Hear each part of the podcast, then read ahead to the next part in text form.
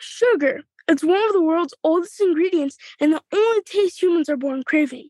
We all know it and love it, and some of us really love it in our food, drinks, and treats. But what exactly is sugar?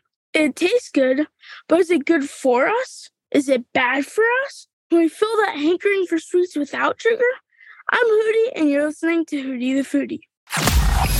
He may be 12 years old, but he's an expert. You're listening to Hootie the Foodie, Season 2. When the world shut down for COVID, many of us spent lots of time loafing on the couch and eating lots of snacks.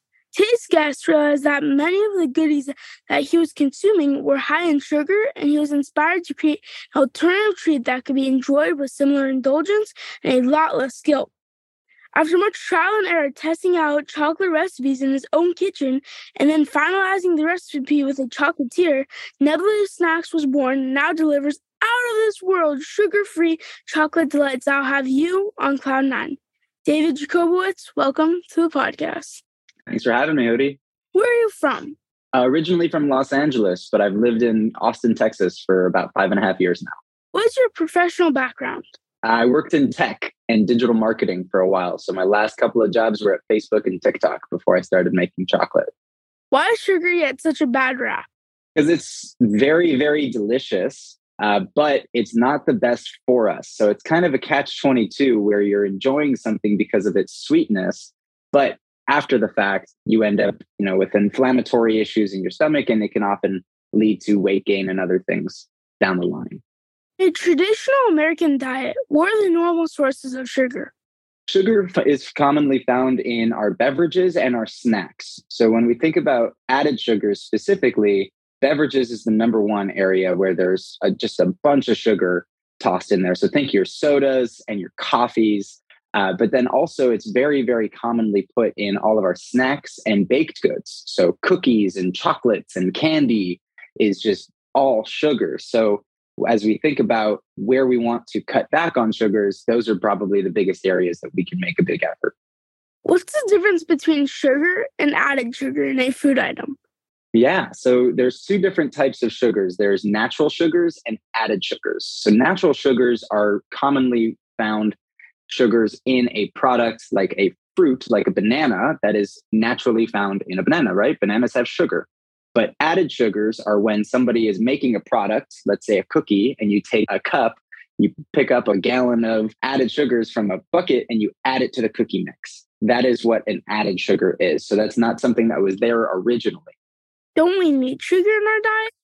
So sugar is actually not what's called an essential macronutrient, meaning our body doesn't actually need sugar to function in line with other carbs that we might need to produce energy. Now, sugar is an energy source and it's great for when you need quick energy, but it's not necessarily a required nutrient that we need to survive. What are some natural sources of sugar? So, think about your fruits and vegetables generally, right? Like I said, bananas got a lot of natural sugar uh, in it. And then berries are very, very commonly found for their sweetness, and they're actually on the lower sugar end but they achieve sweetness and they're a great source of antioxidants and vitamins as well. So sugar is like sweet. I'm not saying not to have sugar, but if you can, it's better to go for uh, natural sugars. So we said that like a banana is natural sugar. If I took like a banana and put in like a cookie and I made like a banana cookie, would that be added sugar or so that would be considered a natural sugar. So because you're taking just the the bananas natural natural sugars that are going to be part of the cookie that you're making, you're not adding any other sugars to be put into that product. Now, let's say, for instance, uh, you also add sugar on top of the banana into the cookie batter, then that would be added sugars. If you say, like the recipe calls for two bananas and a quarter cup of brown sugar, and then you take your cup and you go and you dump the little brown sugar cup, that would be the added sugar component to the cookie recipe. Why do humans crave sugar so badly? Because it's so sweet and delicious, right? It's one of those things that when it hits your tongue, you're happy. Sugar is delicious. I love sugar. That was that was the issue. Now I still have sugar. I should also clarify I don't not eat sugar. Uh, but I try to be conscious of how much sugar I eat because if you have too much, your body's not going to burn it off quickly enough and it's going to be stored as fat and potentially cause inflammation in your stomach. The reason why it's so good is because it's so sweet. And because it's continuously so sweet, a lot of organizations and big companies have put more and more sugar in their products. So you think like a, a Coca Cola didn't used to have that much sugar. And now a Coca Cola has about 40 grams of sugar per can. Uh, and a Hershey's bar has 25 grams of, of sugar per bar. So when you think about how much sugar is in these snacks that we know and love, that's where we need to be cognizant of how much that we're eating. Tell us about the moment inspiration hit you on the couch during quarantine. Yeah. So back in 2020, you know, COVID quarantine, I got back into video games uh, with my buddies across the country to pass the time. And one night in particular, I had noticed that I had had probably 15 to 20 of those miniature Hershey chocolates. And if you look at the nutrition facts, that's over 100 grams of added sugar in a wow. night. And I was buzzing with, you know, with uh, energy because of all that sugar, but I was sitting on the couch and it wasn't going really to any use.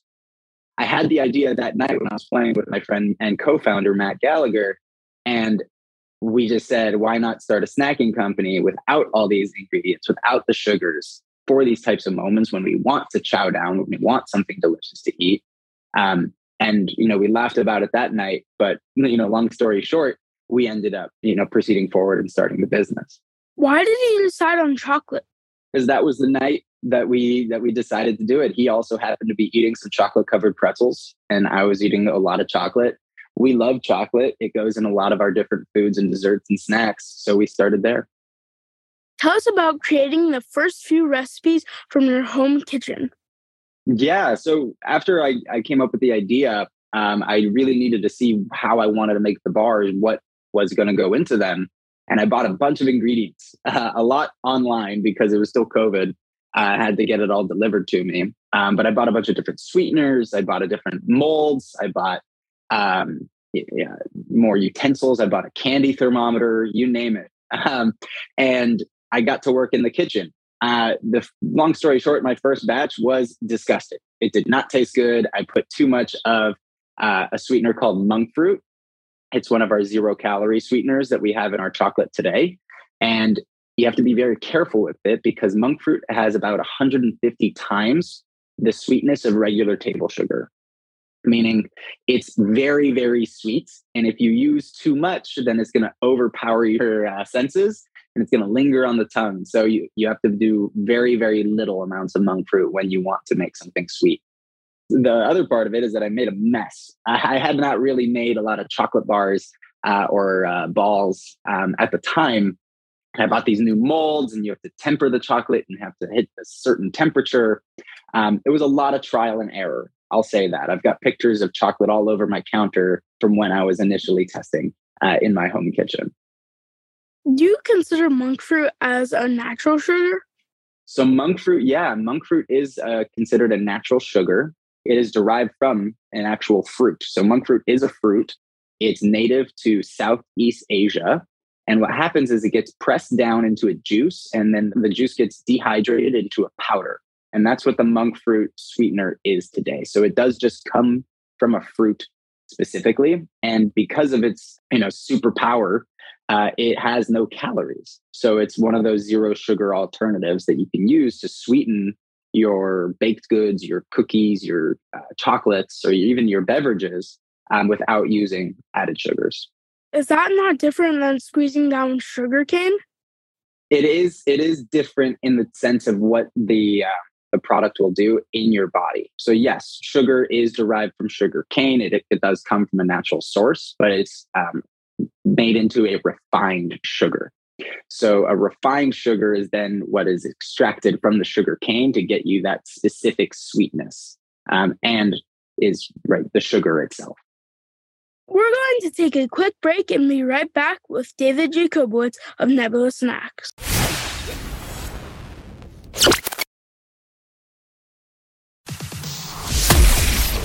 We're back to Hootie the Foodie.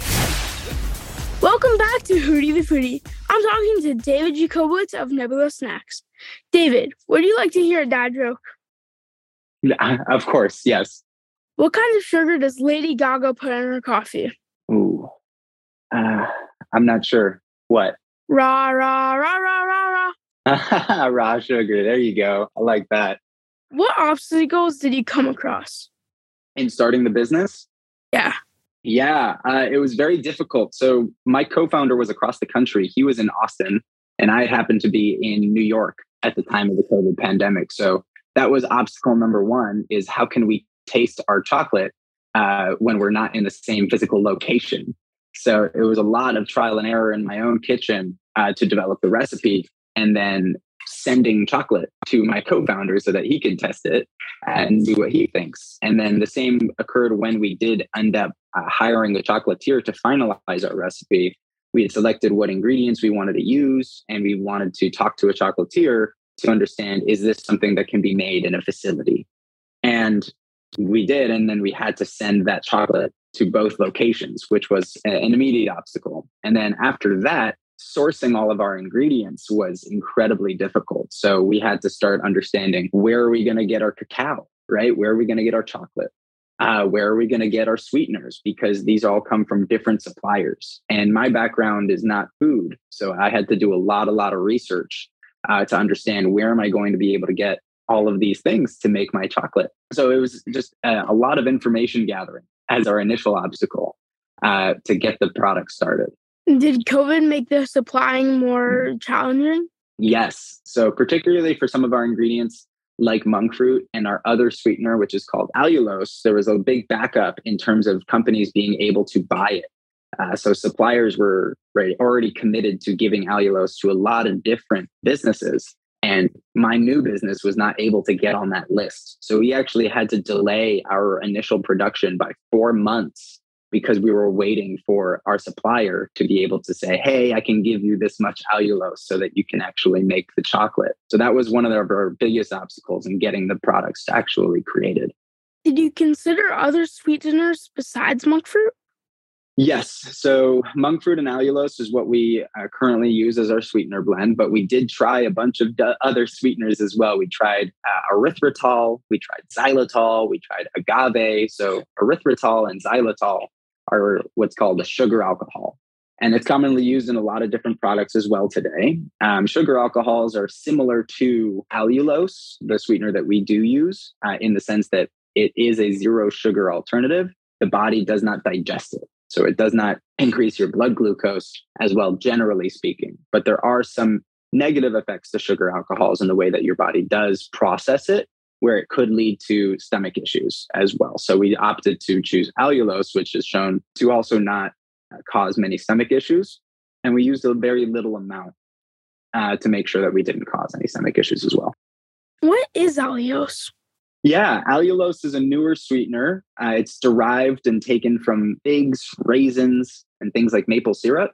And because it doesn't get metabolized by your body, it does not increase your blood sugar and it's a zero calorie alternative. Allulose has a similar granulated texture to regular table sugar, but it's got only about 70% the sweetness of sugar and one tenth or 10% the calories of regular table sugar. So it's a, it's a great option if you're looking for a slightly less sweet sugar alternative. What inspired the space themed Nebula Snacks brand? Yeah. So, like you said at the beginning, um, when you snack, you feel like you're on cloud nine, right? That's what we initially wanted to name the brand uh, Cloud Nine. But if you're familiar with naming a brand, you have to then go to the internet and see is that brand name available? and there was no no brand names available connected to cloud9 they were all taken every website related to cloud9 was taken so we weren't rushing to name the company but i uh, i happened to be watching the marvel movies because i'm a big marvel head uh, shortly after we were having this conversation and i think at the time i was watching uh, infinity war and there's a character named nebula and I it kind of clicked when I was watching that movie a nebula is a space cloud, right? It's a cloud in space. It's a supernova star compressed of like heavy, mass of gas, and it's got great colors and vibrancy. And uh, little sparkles. And I was like, that's it. It's got to be Nebula Snacks because what we wanted to create was a snack that didn't weigh weigh you down, right? And if you think about space, it's anti gravity. So we took the ingredients like sugar and dairy out that lead to you feeling weighed down, and we've effectively created a anti gravity chocolate, and that is what called us Nebula Snacks. Can you cook with your chocolate? Yes, yes. Our our chocolate is currently in bars, so not many generally cook with it, but you can melt it down and put it into any recipe. I often shave it and put it on my oatmeal in the morning, or I'll shave it and put it on top of a yogurt parfait. Uh, I've also made chocolate chunk cookies uh, with my chocolate as well, and those have turned out pretty good. What are your current products? Right now, we've got two chocolate bars. We've got a dark chocolate and an oat milk chocolate bar. So our dark chocolate's about 70% cacao. It is still a bolder chocolate flavor, um, but and it doesn't have as much bitterness as a general dark chocolate because we did put some allulose and monk fruit in there. And then our oat milk chocolate is about 65% cacao. It still is a bolder chocolate, and it's more so not necessarily like a, a creamy milk, but we did get a slightly smoother finish than our dark chocolate. So we do want to highlight the cacao flavor in our chocolates um, with a little bit of sweetness from our sweetener blend of allulose and monk fruit. Does that mean your products are non dairy? Correct. Yes. Uh, our products are actually vegan. We did not include any uh, animal byproduct or dairy.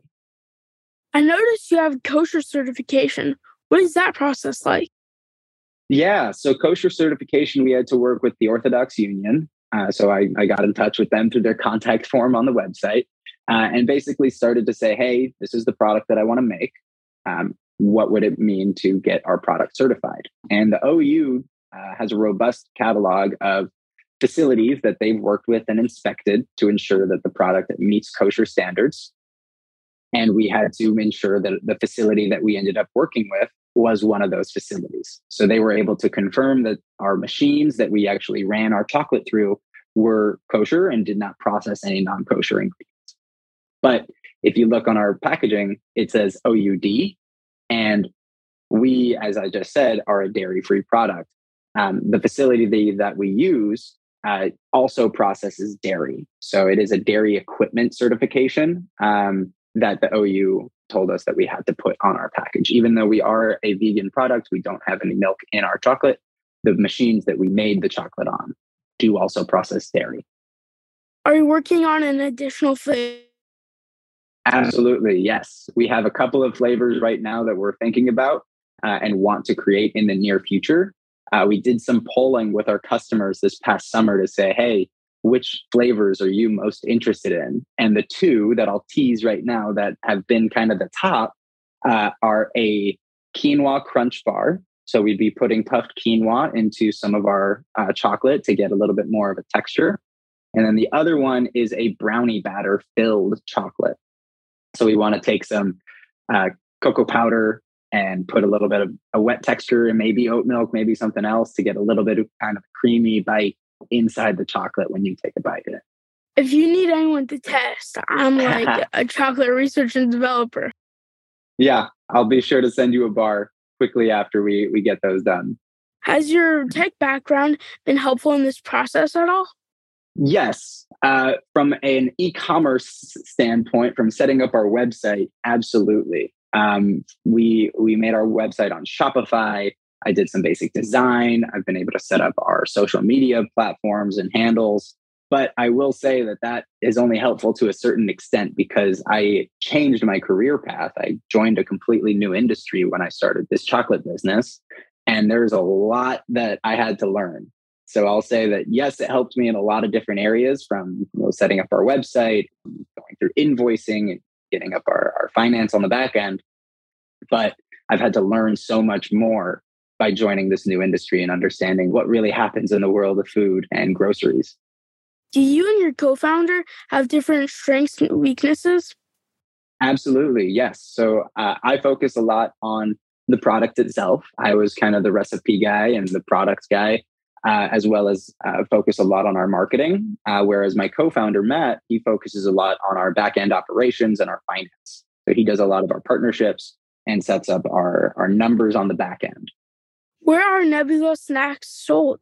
Right now, we're on our website and Amazon from an online standpoint, but we're also available at a number of stores here locally in Austin, Texas, and a couple of random stores across the country. We have a store locator on our website where you can see where we're currently available, but we're looking to grow that. So most of my days, I'm driving around to different groceries saying, Hey, I'm David. This is my product. Do you want to try it? Do you want to sell it in your store? Uh, and, you know, we're growing slowly but surely.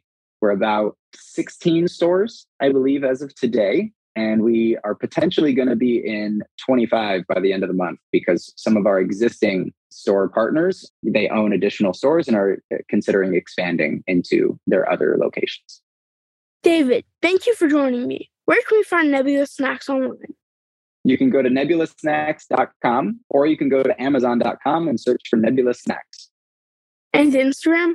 Ah, yes. And if you want to check out our social media handles, you can go to our Instagram page or our TikTok page where we do a lot of review videos live here in Austin. What's the handle? At Nebula Snacks. To my awesome audience, thanks for listening. I'd love it if you shared me with your family and friends. I'm Hootie, I'm hungry, and you just listen to Hootie the Foodie.